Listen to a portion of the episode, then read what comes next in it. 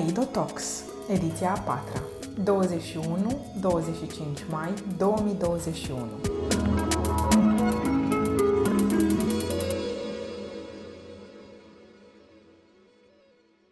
Bună ziua uh, și bine ați venit la această uh, splendidă sesiune de înregistrări. Eu sunt Andrei Crăciun, mă aflu alături de uh, Carla Manea și de Elena Morar, uh, două tinere, alături de care vom vorbi despre uh, spectacolul Bildungswoman, precum și despre feminism și alte lucruri foarte importante. Haideți să începem cu Elena. Bună ziua, Elena, și bine ai venit! Bună ziua, bine v-am găsit la sesiunea de registrări. Uh, mă bucur foarte mult să fiu aici și în compania ta și în compania Carlei uh, și uh, sperăm să avem o discuție productivă și interesantă care să incite ascultătorii, cei, pe cei care ne ascultă. Să tragem această nădejde. Da. Uh, bună ziua și Carlei. Uh, ce faci, Carla? Cum ești? Bună ziua, sunt foarte bine. Voiam în primul rând să vă mulțumesc enorm pentru invitație și mă bucur foarte mult că sunt aici să vorbesc despre spectacol, dar și despre experiența mea de fată, de tânără din România, că până la urmă am 20 de ani, deci o experiență de primă mână prin care încă Mulți trec înainte. zi de zi. Mulțumesc!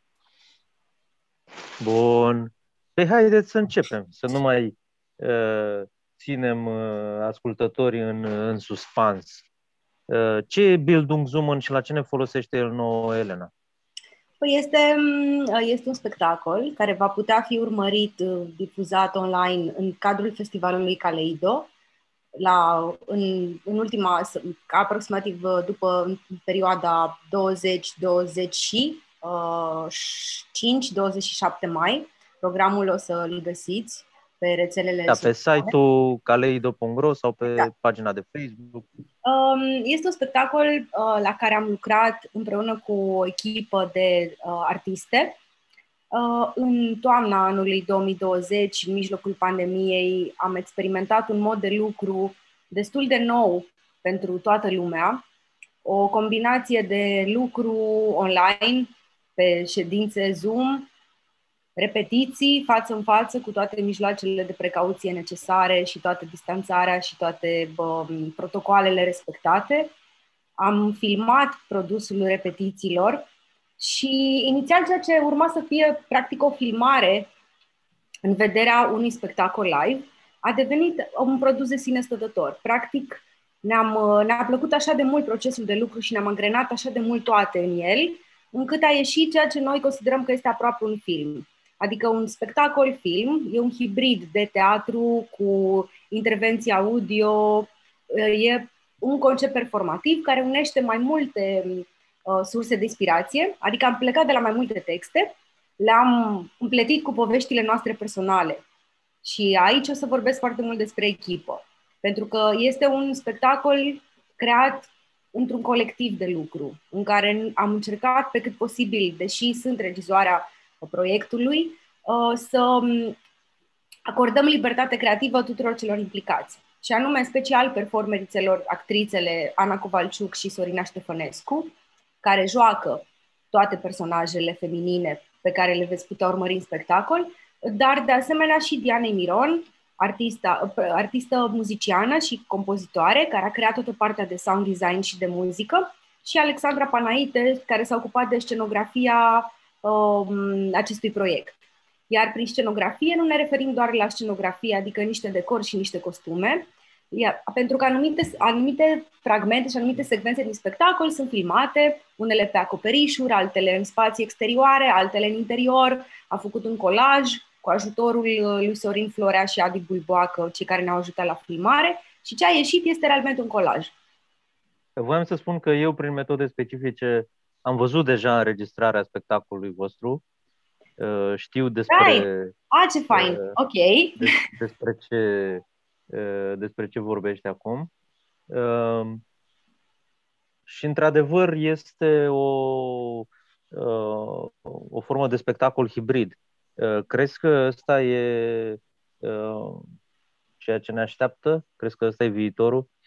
se va merge spre hibridizarea teatrului cu filmul, va rămâne online-ul, va rămâne metoda asta de a ne uita și de a face spectacole sau după ce revenim în poate în vara acestui an la uh, o relativă normalitate, ori să dispară lucrurile astea. Ce zici dumneavoastră?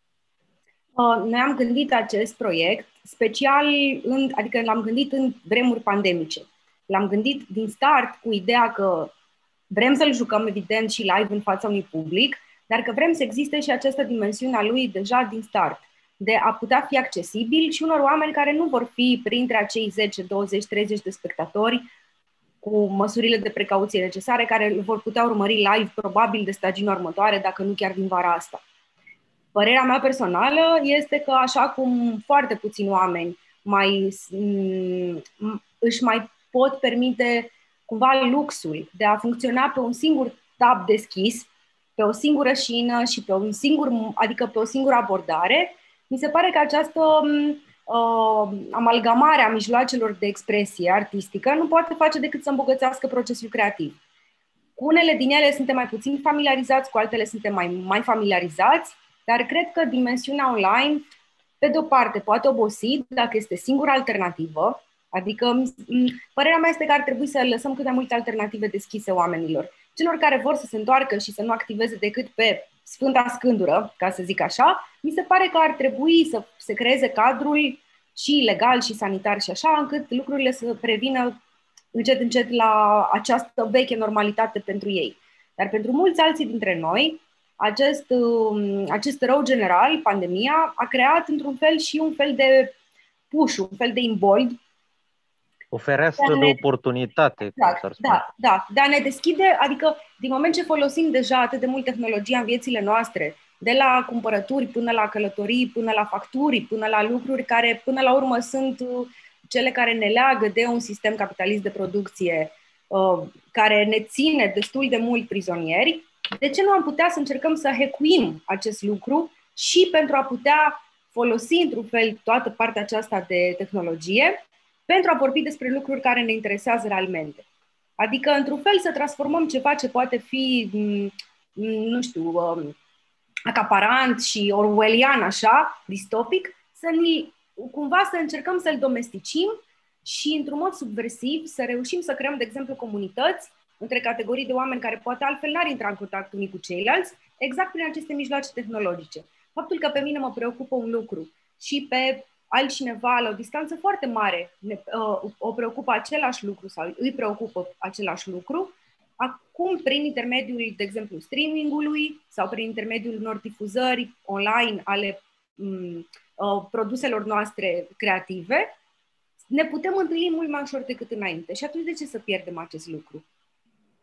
Așadar, să ne bucurăm de da, toate posibilitățile care există. Cred că apare și un fel de oboseală. Știu foarte mulți oameni care erau foarte entuziasmați la început. Mamă, o să rup, o să văd toate spectacolele, de la toate teatrele, ori de la toate festivalurile și până la urmă nu ajungi decât să te uiți la aceleași trei lucruri obosite pe Netflix, pentru că energia ta până la urmă este limitată. I-am și atunci înțeles. cred că cu timpul se va cerne ce este realmente util și ce nu. Există multe inițiative ale multor colegi care îmbrățișaseră deja acest mod de lucru de dinainte și acum a ajuns la un fel de fructificare a lui. Deci eu cred că ar trebui să existe spațiu pentru fiecare alternativă. Culeg roadele muncii, așadar. Un pic, uh, Carla, da, pregătiți. Uh, Carla, tu ai 20 de ani. Am avut și eu 20 de ani în mileniul trecut, în secolul 20. Îmi amintesc cum e. Cum e să ai 20 de ani? Cum e să fii tânără în România, cum ai zis tu mai devreme? E, ah ceva specific la viața tinerelor în România? Păi da, cu siguranță cred eu că este ceva specific. Uh, mi-ar plăcea să menționez că eu sunt uh, organizatoare la o platformă feministă intersecțională pentru tinere din România, se numește Colectiva Sisterhood și în cadrul platformei noi uh, facem o tabără feministă, un proiect care, pe care îl desfășurăm de trei ani, de altfel doar că ăsta e primul an în care îl desfășurăm într-un uh, format ceva mai amplu. Și la tabără participă tinere între 16 și 19 ani uh, și învață despre studii de gen, învață despre situația lor de fete tinere din România, învață cum să înfrângă anumite lucruri, cum să treacă peste anumite uh, obstacole și tocmai pentru că desfășurăm proiectul ăsta de trei ani, am avut ocazia să auzim foarte, foarte multe povești de la tinere și uh, ne-am dat seama, cumva ne-a fost confirmat și motivul pentru care noi am organizat tabăra în primă fază și cel puțin când am început să organizăm, aveam, eram în clasele a 11 a 12 că uh, poziția noastră de fete tinere din România e una unică, specială. Noi uh, trecem prin niște obstacole specifice nouă, însă nimeni nu luptă pentru noi. Și tocmai de asta am vrut să organizăm asta ca să învățăm să luptăm uh, noi pentru noi și să avem, să ne facem noi povestea noastră. Um, da, cam așa. De unde v-au venit vouă ideile astea? De unde ai învățat tu uh, necesitatea acestei lupte, Carla? Ai ajuns singură la concluzia asta sau ai moștenit-o, ai primit-o de undeva? Cum s-a întâmplat? E o chestie de generație? Tinerele femei de 20 de ani de astăzi din România sunt mai conștiente de uh, necesitatea feminismului sau cum se întâmplă? Care e? Pentru că atunci când aveam eu 20 de ani, uh, din păcate, uh, nu cred că aveam nicio colegă feministă. Da? Și n-a trecut chiar așa de mult timp de atunci. Cum am ajuns noi astăzi aici? Uite că e drăguț că chiar ultima postare de pe platforma noastră, de pe pagina de Instagram, este o poveste personală despre cum am devenit feministă, culmea, și povesteam că nu am citit un tratat de feminism, uh, nu am citit uh, cuvintele unei persoane care să îmi ia acest termen și să mi-l pună pe frunte. Uh, cumva m-am trezit într-o zi că sunt. Și m-am trezit într-o zi că sunt la o vârstă foarte fragedă. M-am trezit când Cum aveam... se întâmplă? Cum te trezești că ești Păi feminist? Asta, asta urma să... M-am trezit, uite, la 11 ani sau nu știu, chiar... A, în clasa a treia, uh, colegul meu de clasă mă făcea curvă pentru că nu am vrut să fiu iubita lui. Um, m-am trezit că niște prieteni de familie îi spuneau mamei mele că ar trebui să-și ia televizor în bucătărie, să aibă și ea preocupare la ce să se uite când gătește. Uh, m-am trezit că prietena mea cea mai bună când aveam 10 ani, uh, pentru că aveam început să încet încet să-mi crească formele și îmi punea un plover pe mine și mi-l punea peste fund să se asigure că nu atrage atenția băieților. M-am trezit că mama mea suferea, m-am trezit că mama mamei mele suferea, m-am trezit. Uite așa. Și într-o dimineață mi-am dat seama că, ok, fără să știu ce înseamnă feminism, fără să știu că sunt feministă, am parcurs, am început să lupt. Și atât de, de ușor am mers, am continuat pe lupta asta, nu știu, la fel de ușor cum te-ai trezit într-o dimineață și te-ai gândit că eu trebuie să mă duc să mănânc că mi-e foame. Și mie mi-era foame să lupt pentru mama și sora mea și prietena mea, mi-era foame să lupt pentru ele ca să știe că au și ele un loc în lumea asta. Și în continuare lupt zi de zi, am o soră de 12 ani cu care chiar mai devreme vorbeam. Mulți înainte. Și ea cum e? S-a trezit și ea? S-a trezit și ea feministă, culmea, și s-a trezit dintr-un motiv de, diferit față de motivul pentru care m-am trezit eu. Um, și neașteptat pentru mine că mă așteptam să nu simtă lupta asta așa de intensă asupra ei, pentru că cel puțin lupta pe care eu am dus-o cu tatăl meu și principala luptă din viața mea, respectiv să-i demonstrez lui că fată fi nu sunt obligată să arăcă o floare, am crezut că o să fie cumva înlesnită lupta asta, că ea nu mai trebuie să, să treacă prin ea, dar m-am trezit că ea trece prin altă luptă, um, respectiv că ea vrea să se îmbrace băiețește și a vrut să meargă la o nuntă îmbrăcată la costum și tata nu a avut o reacție foarte plăcută. S-a trezit că uh, îi place câteodată, îi place de băieți, dar îi mai place și de fete din când în când, într-un mod romantic, își descoperă acum sexualitatea și a început să mă... Ea nici nu, nici nu știa că poate să vorbească cu mine despre lucruri de genul ăsta și s-a trezit într-o dimineață. Nu. Ah, stai puțin, că pot să vorbesc despre asta și că duc și eu luptele mele. Și uh, acum uh, simt că cumva luptăm împreună și suntem nu numai surori de sânge și surori de, uh, de luptă. De baricade. Uh, spune-mi, te rog, în ce constă propriu-zis lupta noastră? Ce faceți propriu-zis? Cum luptați? Uite, Elena luptă și ea prin uh, artă. O să revenim la, la spectacol. Acum e atacată de un motan uh, sau de o pisică. Uh, cum luptați, Carla? Acum sunt foarte multe tipuri de lupte diferite pe care pot fiecare persoană să le adopte, fie ele microcosmice, fie macrocosmice. După cum a spus și dumneavoastră, una dintre metodele de luptă ale Elenei, asta instrumentul e, instrumentul e arta. Și eu am instrumentul ăsta că îmi place să scriu, dar uh, eu cumva mă mulțumesc și să-i spun uh, mamei mele de dimineață că mama, e, e ok, să știi că nu trebuie să gătești azi, că nu este rolul tău să gătești și ești foarte frumoasă și chiar dacă uh, nu uh, te intri, nu respect standardele de frumusețe uh, vizate astăzi în societate, tu ești cea mai frumoasă femeie din lume, uite și asta este o luptă pentru mine, să o ajut pe mama să se simte mai bine, cumva să o eliber. Pentru mine asta e un fel de ajutor de eliberare de la conflictul ăsta pe care îl ducem de la mamă la fică, că până la urmă și asta abordează spectacolul, că sunt mai multe fragmente. Da, o să de... vorbim imediat despre diferitele okay. generații și ce moștenim și ce dăm mai departe, nu?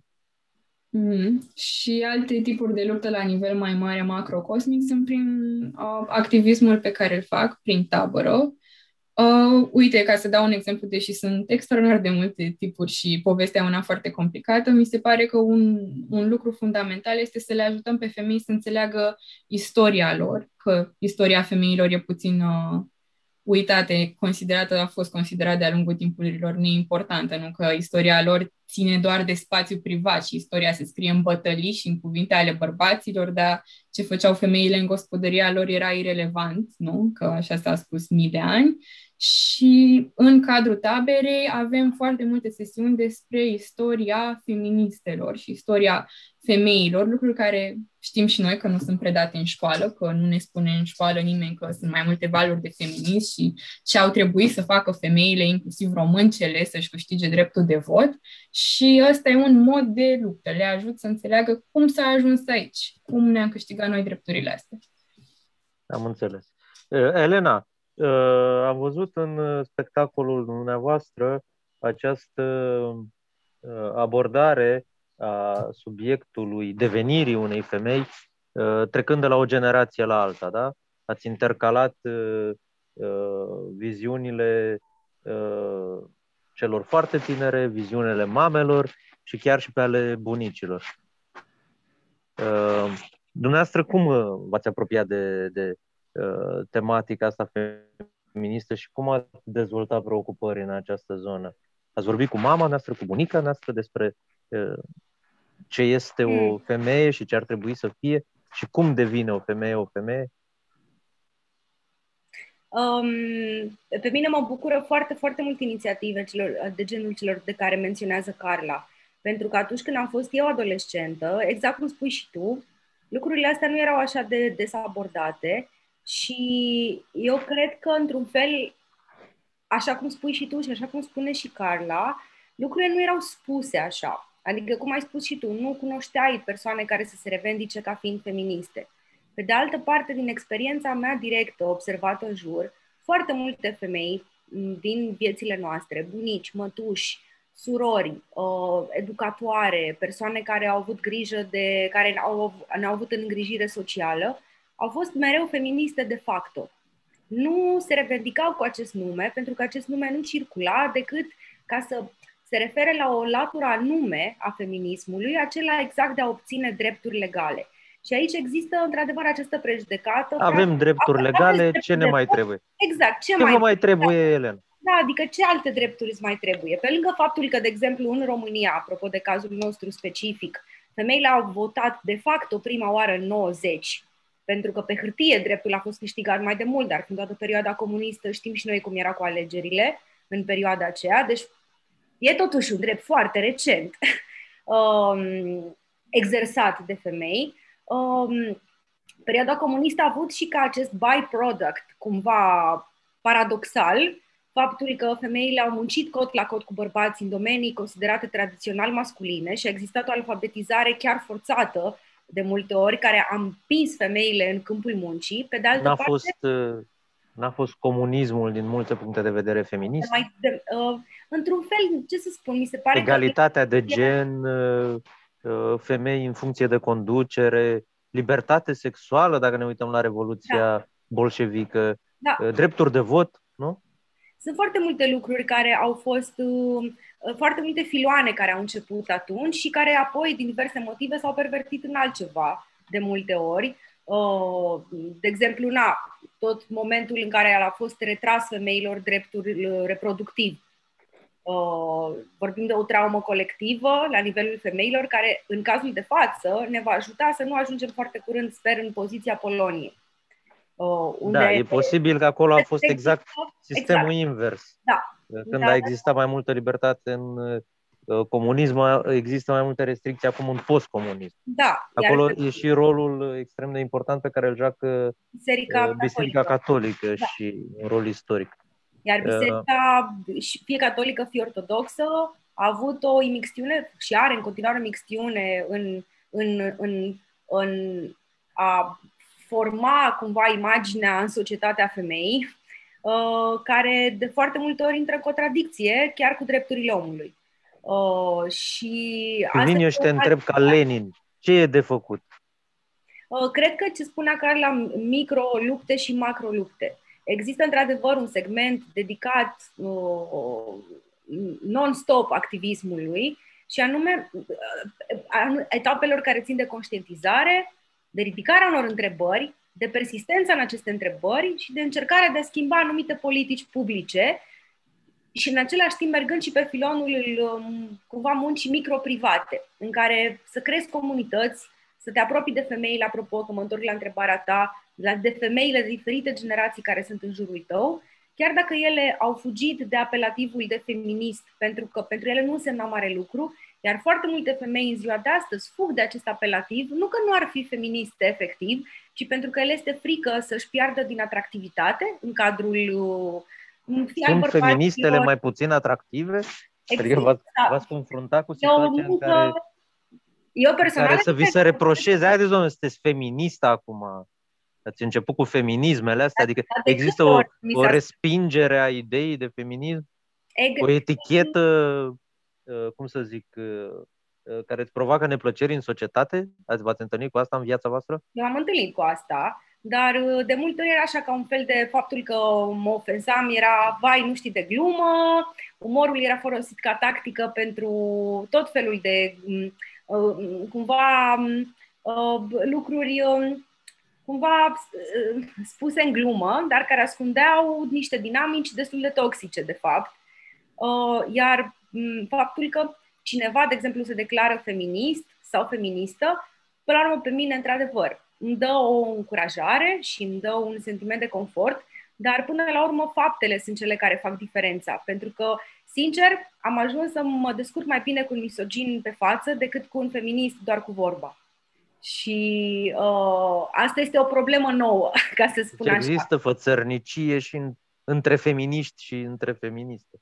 Pentru că există diferite Ca peste tot, de altfel, nu? intersecționalitatea de care vorbea Carla mi se pare foarte importantă, pentru că până la urmă uh, tu poți să te consideri feminist, feministă, dar trebuie să iei în calcul și alte lucruri care țin de viața acelui om, adică apartenența la o anumită clasă socială, la o anumită categorie socioprofesională, etnie, rasă, uh, Vocație. orientare sexuală, toate acestea se, se întretaie și de fapt acest termen care poate suna foarte complicat dacă nu l-ai auzit niciodată, intersecționalitate și care sperie, numai să-l pronunți e greu, de fapt este un lucru de foarte bun simț. Pe românește ce înseamnă? A- Că atunci când tot, tot, toată condiția umană și felul în care omul acela este în societate, toate atributele lui se întretaie ca să, juste, ca să arate într-un fel cum omul ăla poate fi discriminat sau poate fi privilegiat sau poate fi favorizat într-o situație sau alta. De la credit de casă și nu vorbim doar de glumițe, că m-am atacat la X sau Y glumă. Vorbim de lucruri foarte clare, de exemplu, um, pay, mă rog, diferența salarială, care, din fericire, la noi nu stăm așa de prost, deși nu stăm perfect la uh, pay gap, așa, acest... Așa, da, da, da. Prăpastia între cât sunt plătiți bărbații și cât sunt plătite femeile pentru, pentru aceeași aceeași muncă. muncă. Exact. Și de multe ori există contraargumentul meritocratic. Domnule, eu nu discriminez, eu dau cuiva, adică dacă, numai, dacă, dacă se întâmplă ca cei trei experți să fie toți bărbați, ce vin am eu? De ce trebuie să-mi fac un quota de femei? Dar, de fapt, în foarte multe meserii, uh, bărbații au acaparat foarte mult timp uh, locurile. E ca asta cu um, feminismul, practic, eu nu sunt feminist, eu sunt umanist. Păi da, idealurile umaniste sunt super, doar că ele au fost gândite și scrise de bărbați pentru bărbați, pentru că, pe la urmă, și democrația ateniană, la care toți ne uităm cu mare drag ca fiind leagănul valorilor, majorității valorilor noastre. Excludea femeile. Exact, femeile și, Și sclavii. străinii. Și sclavii și, sclavii. și străinii. Deci, practic, aceleași categorii care și în ziua de astăzi, chiar dacă au drepturi legale, sunt dezavantajați în diverse Păi și proporții. veniți dumneavoastră acum și reparați ce nu s-a reparat mii de ani, Elena.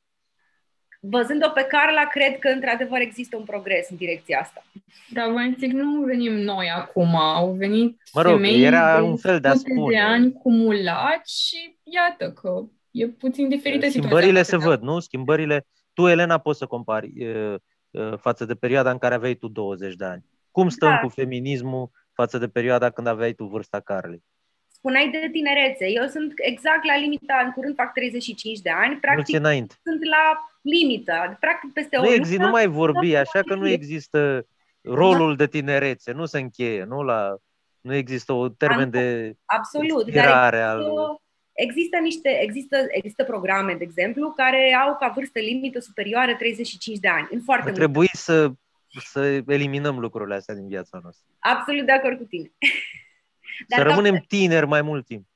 Exact, și cred că un lucru ar fi să ascultăm mai mult ceea ce spune, adică mi se pare că asta este punctul meu de vedere, dar mi-ar plăcea foarte, foarte mult să auzim mai multe de la Carla, exact despre ceea ce fac, pentru că eu mi-aș fi dorit să merg într-o astfel de tabără când eram mică și grupurile astea se O făceau... primiți, Carla, și acum sau e, e expirat uh, limita de vârstă?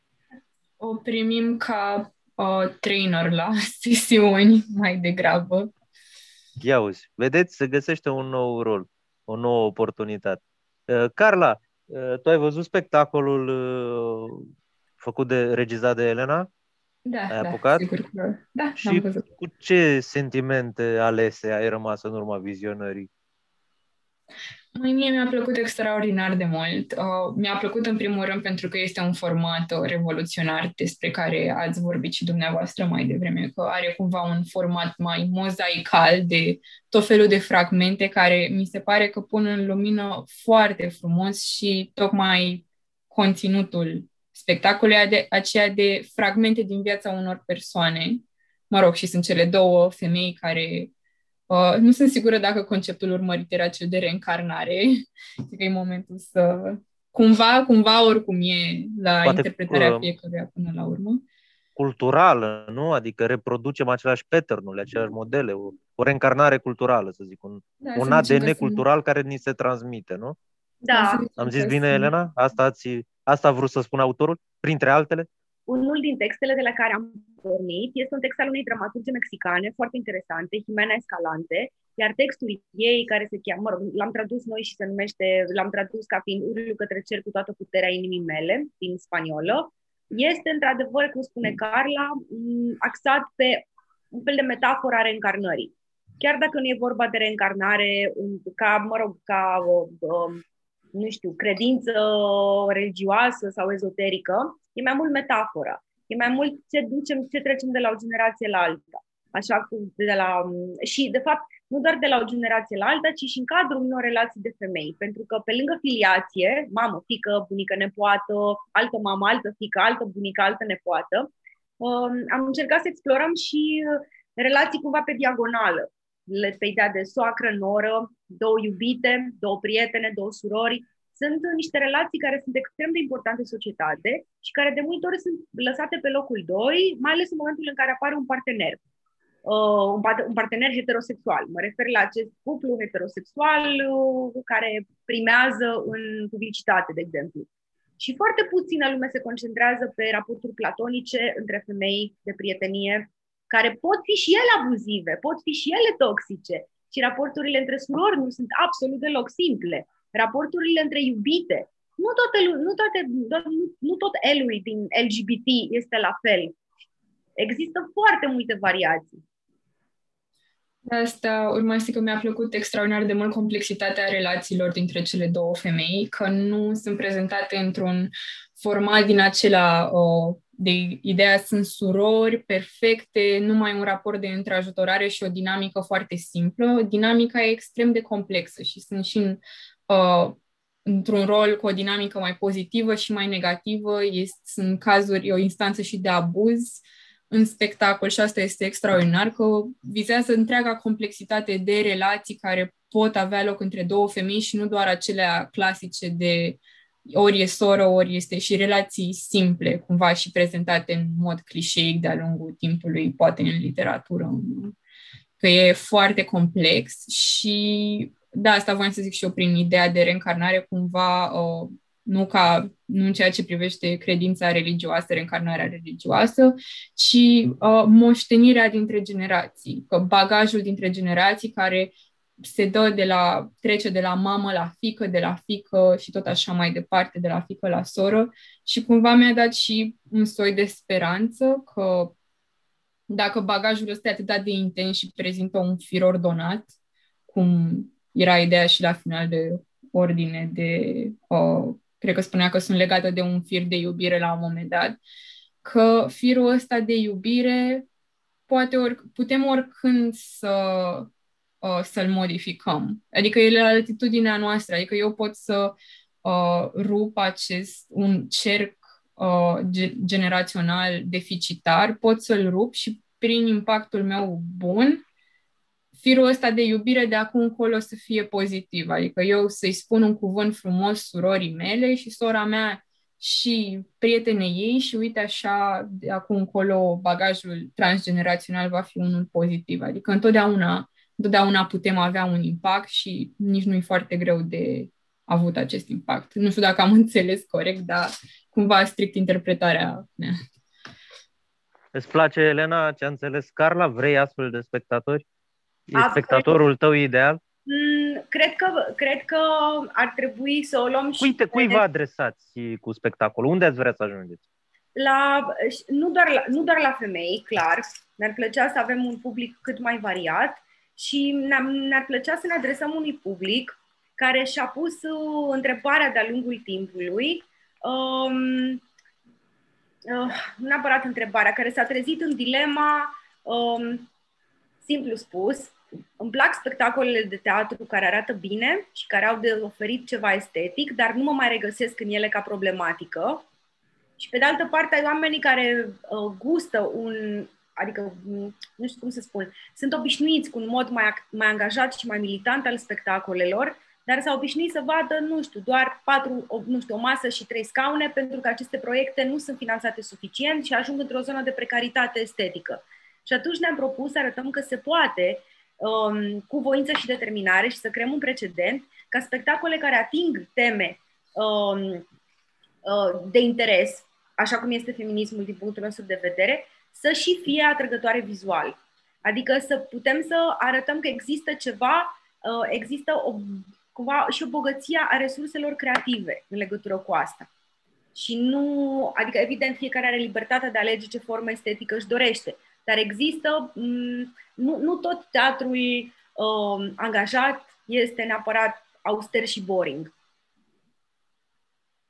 Și credeți că o să ajungă uh, acolo unde vă doriți? Mă gândesc, de exemplu, la uh, tineri și tinere uh, cu mai puține posibilități, poate chiar lipsiți de posibilitatea de a vedea un spectacol fie și pe internet. Uh, la ei cum ajungem vreodată? Ne-am dorit foarte mult, ne-am dorit foarte mult să existe prin intermediul acestui uh, spectacol filmat, să existe, poate să ne alăturăm unor campanii care credem că merg pe aceeași lungime de undă cu noi și să fie oferit ca difuzare gratuită, iar în momentul în care o să putem să-l și jucăm live adaptat, să putem să avem și reprezentații care să mm, fie în parteneriat cu cauze în care credem. Adică să-l putem să îl și jucăm și atunci unde, unde nu e posibil logistic să putem să-l difuzăm gratuit și să fie urmat de o discuție. noi am folosit și niște fragmente dintr-un manifest feminist al Chimamanda Ngozi Adichie în text, care e cumva e un, e un manifest feminist scris de autoare, adresat prietenei cele mai bune, care tocmai a devenit mamă de fată. Apropo de cum ne creștem fetele. Și sunt cele mai mișto și simple sfaturi despre, adică, care, nu știu, cred că, ori, cred că aș da cartea de cititor cui spune feminismul e ceva radical și un plin de resentiment și revanșard. Și mi se pare că, într-adevăr, feminismul este noul umanism. Adică și acest manifest al Cimamandei a funcționat pentru noi foarte interesant, pentru că am dat fragmente de citit unor doamne în vârstă din comunitatea, adică pe care le-am cunoscut și le-am rugat să se exprime cum, se simt, cum simt ele, cum se raportează ele la acele fragmente citite. Și a fost foarte interesant să vezi că femei care nu s-ar fi considerat feministe, cum spui tu, de fapt povesteau, a, păi și bunica mea, de fapt, a plecat de acasă și a făcut școală sau uh, a ținut toată familia sau uh, și-a ales ea singură drumul în viață sau m-a învățat să mm, X sau Y lucru. Adică vedeai modele de empowerment. Eram feministe și nu știam cum să spune. Exact. Uh, nu, nu, știam că, nu știam denumirea. Uh... Limitele spațiului și timpului lor. Dar da, de fapt da. Încerc să găsesc și un contraargument la tot ce spuneți voi aici uh, și mă gândesc că uh, exact aceeași, același gen de poveste uh, se poate traduce și pentru Uh, cazul în care nu ești femeie, în cazul în care ai avut mai puțin noroc și te-ai născut bărbat sau băiat, nu? Nu sunt și nu există dinamici toxice și nu e până la urmă vorba despre natura umană. Nu există dinamici toxice între tată și fiu, între frate și frate, între frate și unchi. Uh, înțelegi ce vreau să zic? Adică uh, și aici uh, ne put... cum te raportezi la, la problema asta? Abia Poate au și... Văd. Abia aștept să văd spectacole și demersuri ale colegilor mei bărbați în care se intre curajos în partea asta. Pentru că până, așa... până acum ai văzut? Există uh, și... Hmm, cred că există. Există demersuri. Adică în cadrul generației mele există o teamă din ce în ce mai mică de a te arăta vulnerabil ca bărbat și de a vorbi despre frici, despre anumite hmm, feluri de masculinitate impuse de către moșteniri toxice. Da exact. Dar așa cum, evident, m-ar deranja dacă ar veni cineva, așa cum, nu știu, am, așa cum se, nu știu, dacă ai un festival care vorbește despre femei și ai numai bărbați, regizori, invitați, o să mă enervez. Așa mi se pare important să ascultăm vocile colegilor noștri și să încurajăm să, uh, adică cumva să încurajăm nu numai să accepte și să ne asculte, dar să se asculte și pe ei.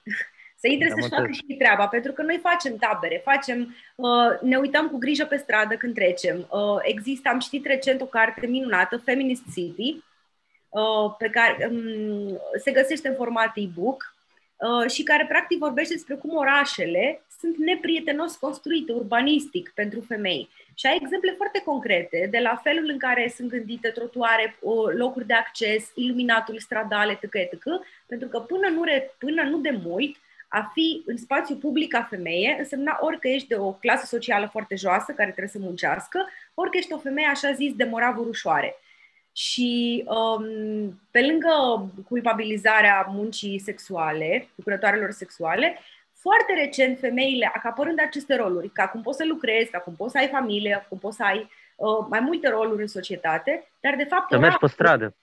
Orașul arată de neprietenos, exact și că trebuie regândite anumite chestii și se merge până foarte departe, până la modul în care sunt gândite centurile de siguranță în mașină, care au fost testate pe crash test dummies cu forme masculine și care nu sunt adaptate corpurilor unei femei. Și atunci, cumva, mi se pare că trebuie o atenție sporită, mi-aș dori o atenție sporită și din partea femeilor, și din partea bărbaților, și din partea persoanelor non-binare, către felul în care, de fapt, să ne uităm la modul în care uh, jocul a fost cumva rigged de la început și să-i deconspirăm mecanismele și să încercăm așa puțin câte puțin să le remediem. Faptul că unii se supără în timpul ăsta și simt că le este luată ce libertatea de exprimare, de fapt, mi se pare foarte ciudat. Adică De fapt, noi ne dorim o, o full normalitate, iar dacă această full normalitate supără ghinion, aceasta este o full normalitate, cea în care nu există corpuri sau uh, gândiri avantajate prin prisma apartenenței la, la sexul biologic. Dumneavoastră aveți copii, fete? Nu, nu am. Nu am copii și asta e o altă chestie, pentru că Ana Covalciuc, care joacă în spectacolul nostru, este mamă. Are, are Da. un băiat sau o fată? Are o fată. Și s-a regăsit foarte mult în această problematică. Uh, colega ei, Sorina Ștefănescu, uh, nu are copii, dar este angajată într-un colectiv, este angajată într-un teatru. Și atunci perspectivele lor erau foarte complementare în anumite momente și s-a creat un schimb foarte mișto de energie între ele, de pe urma căruia eu n-am putut decât să învăț. Apropo de ambele lucruri. Pentru că eu nu am nici copii și sunt și freelanceriță. Deci eu veneam cumva cu o altă perspectivă, a treia.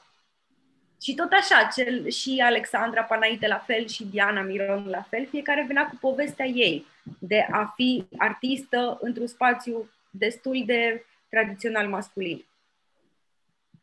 Cel al creației, deci nu cel al interpretării. Că așa ne dorim tot timpul muze, dar nu e suficient. Uh, Prea multe muze, prea puține regizoare. Prea Uh, puțini creatori, nu neapărat regizoare. Prea puține creatori. Uh, Carla, tu ce studiezi acum? Sau uh, ai 20 de ani, îmi imaginez că studiezi ceva. Ce vrei Da, să da, te da. faci în viață? Cum se întreba Um, pe vremea mea. Păi, uh, eu sunt studentă în Marea Britanie uh, și sunt studentă la un profil comun de literatură engleză și filozofie. Uh, Și visul meu la un moment dat este să ajung profesor universitar, dar uh, până atunci puș, puș uh, profesor de orice tip. Asta îmi doresc uh, foarte, A- foarte mult. Acum vorbești cu noi din Marea Britanie folosind mi- minunile tehnologiei?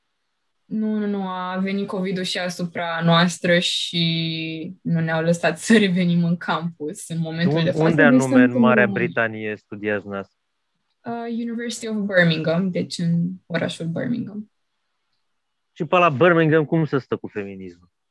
Ei Cum cum, se stă unde cu au feminismul? ajuns? Da, cum e situația în Birmingham? Vai, dar uh, se stă mult mai bine și evident că se stă mult mai bine având în vedere că al doilea val de feminism acolo uh, a luptat din greu și a fost acolo Ăsta e Um. unul dintre motivele pentru care ați mers acolo? Tradiția Um. și istoria feministă a orașului Birmingham sau e doar o coincidență fericită?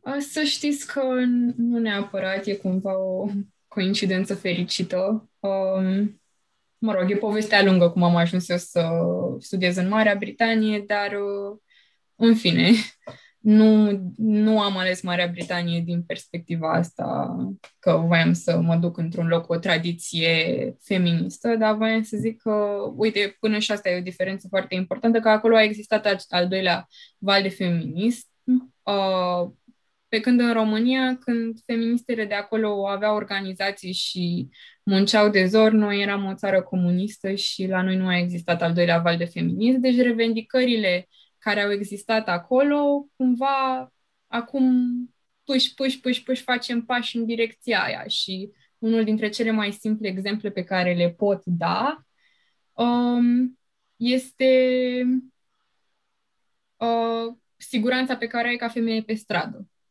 Adică aici, în București, în România, nu mi se întâmplă să pot să ies o zi afară. Uite, chiar zilele trecute uh, veneam de la gară și un bărbat a ieșit, uh, a deschis geamul la mașină și timp de 5 minute mă urmărea cu mașina țipând la mine uh, ce obscenități și-ar dori el să se întâmple cu mine.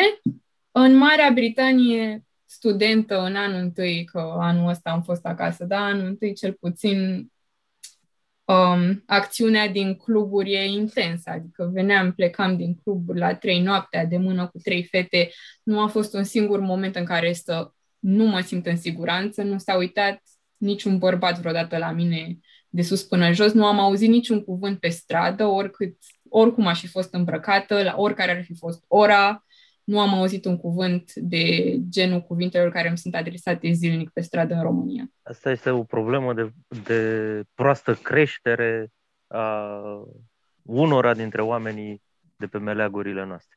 Probabil Asta că... este, asta este părerea raport- dumneavoastră, că Da, e de eu cred proastă că- creștere. Eu cred că era un om prost crescut, cel care v-a vorbit urât. Uh, Și cred că uh, soluția la proasta creștere e buna creștere. Uh, Cred că o doamnă, uh, o doamnă, cred că o mamă feministă e în primul rând o mamă care își, adu- își educă băieții să nu fie mitocani, să nu fie mojici, nu? Nu e asta una dintre uh, soluțiile la care putem spera pentru o lume mai bună? Să fim mai bine educați și crescuți și să nu mai fim nesimțiți? Dar întrebarea mea este și aici doar vreau să uh, evidențiez faptul că dacă ar fi fost doar o problemă de proastă creștere și nu a E și de o- de o- educației, de o mentalitate, un climat general ostil femeii, evident. păi asta, Asta- asta, asta cred asta că e e o- o mențiune asta e o- foarte importantă. Asta e o sumă de proaste creșteri. E, asta rezultă din faptul că sunt foarte mulți oameni prost crescuți, prost educați. Și Ok. împreună, iată, dau un climat uh, ostil, uh, nu doar femeii, în general celor vulnerabili. Orice formă de vulnerabilitate ar, ar avea. Uh, Că e, așa cum zicea Elena, că e orașul ostil uh, femeilor, e uh, poate și mai ostil oamenilor cu persoanelor cu handicap, de exemplu, da? cu dizabilități. E teribil de ostil, nu? Toate astea sunt, uh, desigur, lucruri pe care le putem, uh, uh, putem spera să le îndreptăm ușor, ușor. Uh, Spune-mi, Elena, uh, ce voiai să spui? E, a, dacă lucrurile s-ar opri acolo unde, uh, unde, po- uh, adică din fericire lucrurile s-au oprit pentru Carla acolo. Um, Bun, ce spui uh, tu? și Exact, din fericire, dar există cazuri în care nu se opresc acolo și atunci... ce aici se- intervine și situația cu autoritățile, cu poliția, cu Și aici miliția, se cu... spune că ajungem la gradul 2 al problemei. Pentru că dacă ar fi doar proastă creștere, care este la sursa lucrurilor, poate, acolo da. Asta ok. escaladează, poți să ajungi la Asta lucruri grave. Da, și problema este că de foarte multe ori autoritățile sunt la fel de ostile, dacă nu chiar mai ostile. Există acest fenomen de a blama victima în mod constant. Așa este. Și dacă Carla, în cazul acesta, s-ar fi dus și ar fi reclamat un comportament, în cel mai bun caz, s-ar Ar fi făcut- scos-o tot pe ea vinovat. În cel mai bun caz Cu ar fi ce, făcut-o, dacă nu, cu ce, a, clasicul cu ce era îmbrăcată. cu ce erați îmbrăcată, domnișoară? Da. Păi și ce căutați pe la gara de nord? Când ați fost? Ziua? A, păi ziua mergeți pe stradă. De ce nu stați acasă? N-aveți treabă acasă? V-ați confruntat cu situația asta, domnișoara Carla? Cu ostilitatea uh, oamenilor care uh, vă acuză tot pe dumneavoastră, deși în mod evident nu erați vinovatul, ci cel care suferiți o nedreptate? Uh, zi de zi. Zi de zi pățiți. Da, pot să Uh, dau numeroase exemple, dar nu cred Dar că o sunt pățiți, o pățiți și în Marea Britanie sau mai mult aici, în România? Până acum eu nu am pățit-o în Marea Britanie, dar nici nu am stat în Marea Britanie câți ani am stat în România. Deci E nu vreau adevărat. să generalizez și să spun acum că, domne, în Marea Britanie este ceva, merg câinii cu covrigi în coadă, pentru că nu, nu e locul meu să spun asta. Și Nu merg pot câine să- cu covrigi în coadă, dar vă puteți întoarce în siguranță de la club la 3 dimineața. Uh, Măcar atât, da. Până Asta- acum, da. asta s-a Orașul în care am întâmplat. fost eu. uh, bun. În România ați fi fost întrebată, dar ce căutați în club la 3 dimineața?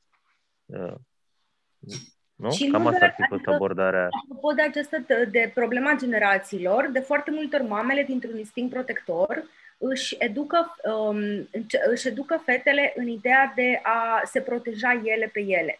Da, de a se feri, nu? Și da, o fel de tirania respectabilității, în care tu trebuie să faci tot posibilul ca să nu cumva să se găsească cineva să-ți impute că ți-ai cerut-o, ca să spun așa. Și atunci climatul de creștere al fetei tinere este... Da, nu mai ieși din casă, nu mai umbli. Și în evidență. Ori, vezi, Doamne, de a, da, practic de a preîntâmpina pe cât poți. Și atunci, practic, fetele sunt crescute cu ideea de cumva de a fugi de riscuri, de a fugi de curaj și asta se reflectă în foarte multe alte lucruri în care Așa. femeile sunt mai puțin asertive. Așa cum, pe de altă parte, uh, moștenirea culturală în sens invers e din potrivă să fie agresiv și Da, lasă tati să Competitiv. agăți femeia. că exact, exact. Așa se face. Că așa a făcut și tata, și tata mare, și unchiul și așa mai departe. Uh, Ești mai puțin bărbat dacă nu faci așa, nu? Exact, Uh, da, da, da, e da. Moștenirea noastră culturală. Uh, bun. Un, un partener care se consultă cu partenera lui nu se cheamă că se consultă, ci se cheamă că este ținut sub apuc. În mod E un tântălău, cum să zice Da. pe românește. și este la fel de descurajant și pentru un bărbat și pentru o femeie.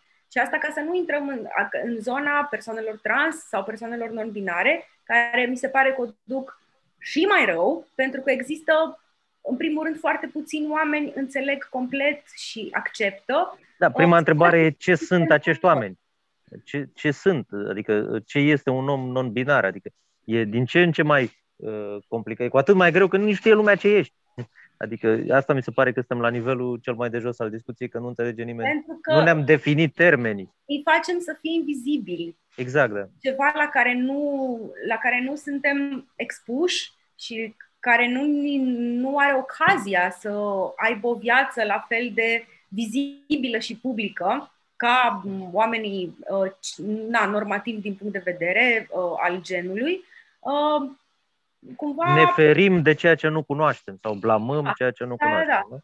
și cu cât o să cunoaștem mai bine, cu atât o să fim ca, uh, nu știu, ca, ca acea bunică care prima oară când a văzut o persoană de culoare a căscat ochii pentru că nu văzuse decât la TV, dar odată ce au devenit parte din cotidianul ei, a fost ceva absolut normal și uh, cumva, nu, nu știu, e- chiar cred că a ocupa spațiu în mod public, a, a ne face vocile auzite, este un prim pas ca oameni care nu, uh, nu sunt nici pro, nici contra, oameni pur și simplu indiferenți sau nehotărâți, să fie cumva câștigați de partea acestei conștientizări. E bine că ți-a dus uh, discuția în acest punct. Eu, Poate că una dintre uh, metodele prin care uh, putem câștiga mai mult în toleranță, în înțelepciune, în înțelegere reciprocă, în pace și bunăvoire, e tocmai să uh, ascultăm și uh, alte puncte de vedere, să vedem alte perspective, să ne lărgim orizontul, poate chiar cu uh, spectacole cum uh, este Bildungszuman, cel făcut de dumneavoastră. Uh, Carla, tu ai 20 de ani, insist pentru că în continuare sunt stupefiat de faptul că ești născut în mileniul al treilea. Uh, ești poate primul om născut în mileniul al treilea cu care am ocazia să vorbesc. Felicitări!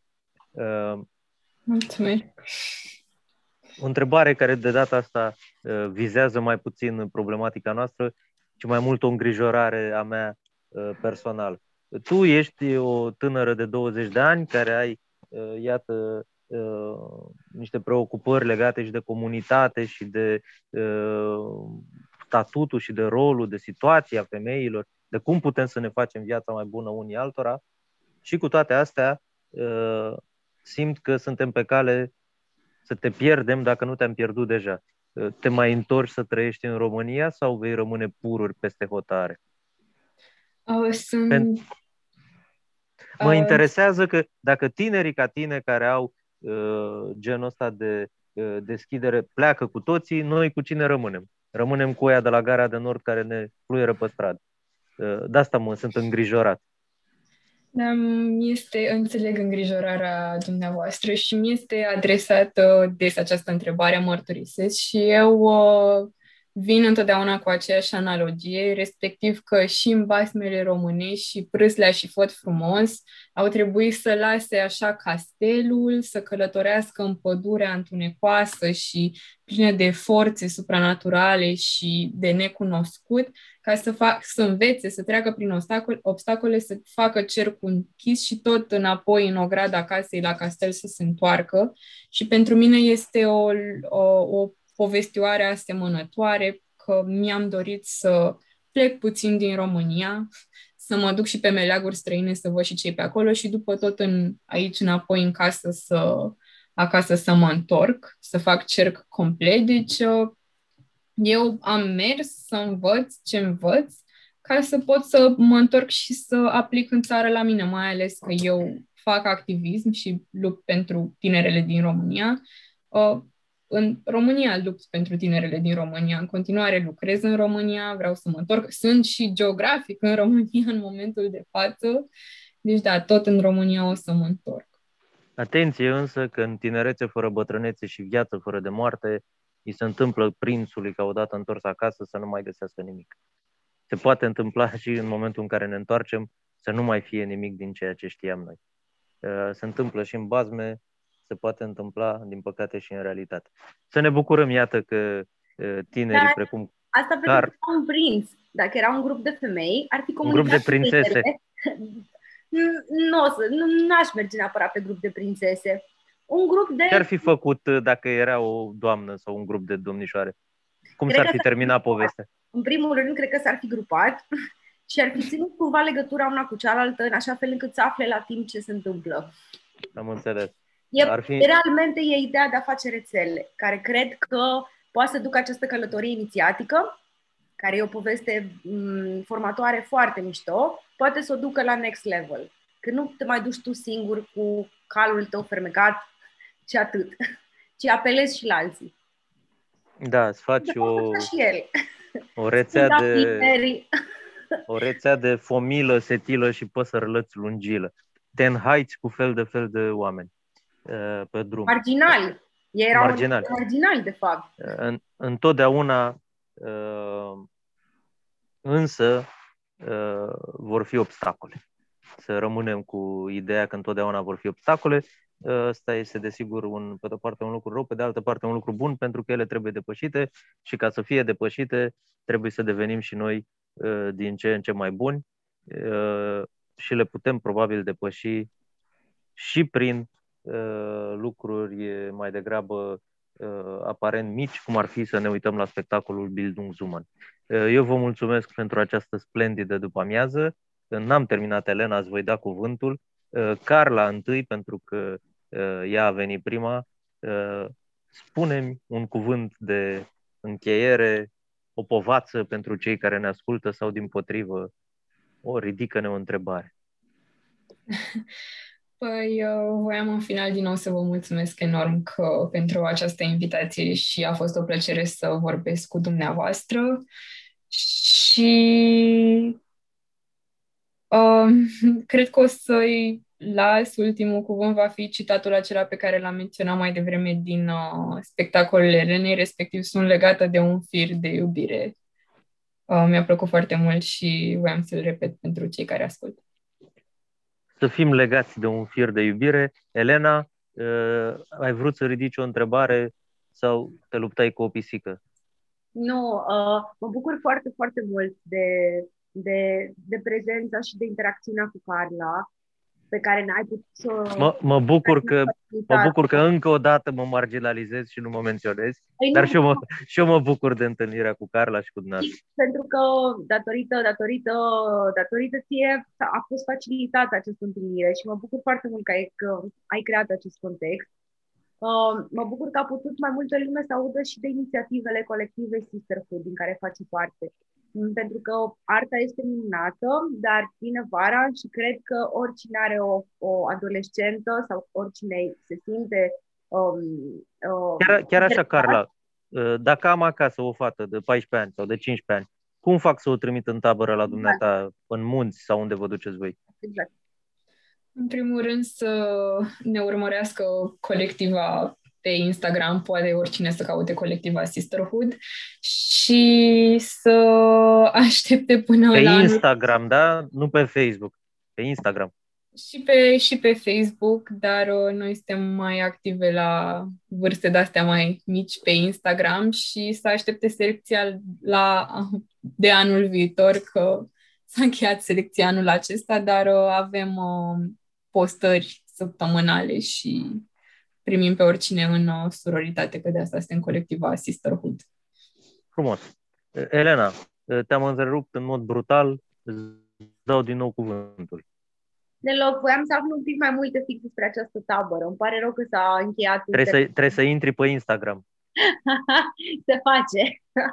Am trei conturi. Bravo. Mi-ar plăcea foarte, foarte mult să afle cât mai multă lume de astfel de inițiative, pentru că, așa cum uh, foarte, foarte fain ai menționat și tu, atunci când se întreabă în mod pertinent ce faceți mai precis, iată, acestea sunt niște inițiative foarte reale, foarte concrete și cu niște rezultate foarte vizibile.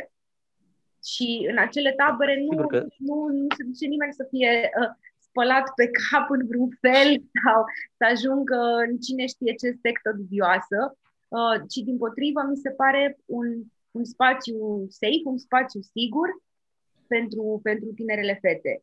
Și mi se pare minunat că există asta. Mi se pare mult mai...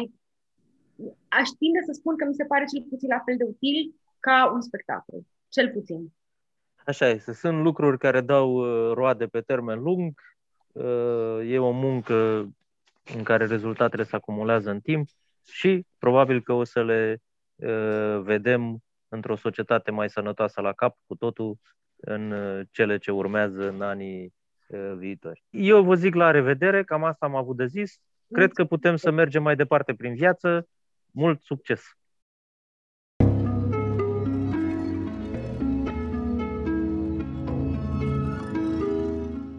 Proiect finanțat prin granturile SEE 2014-2021 în cadrul programului Rocultura.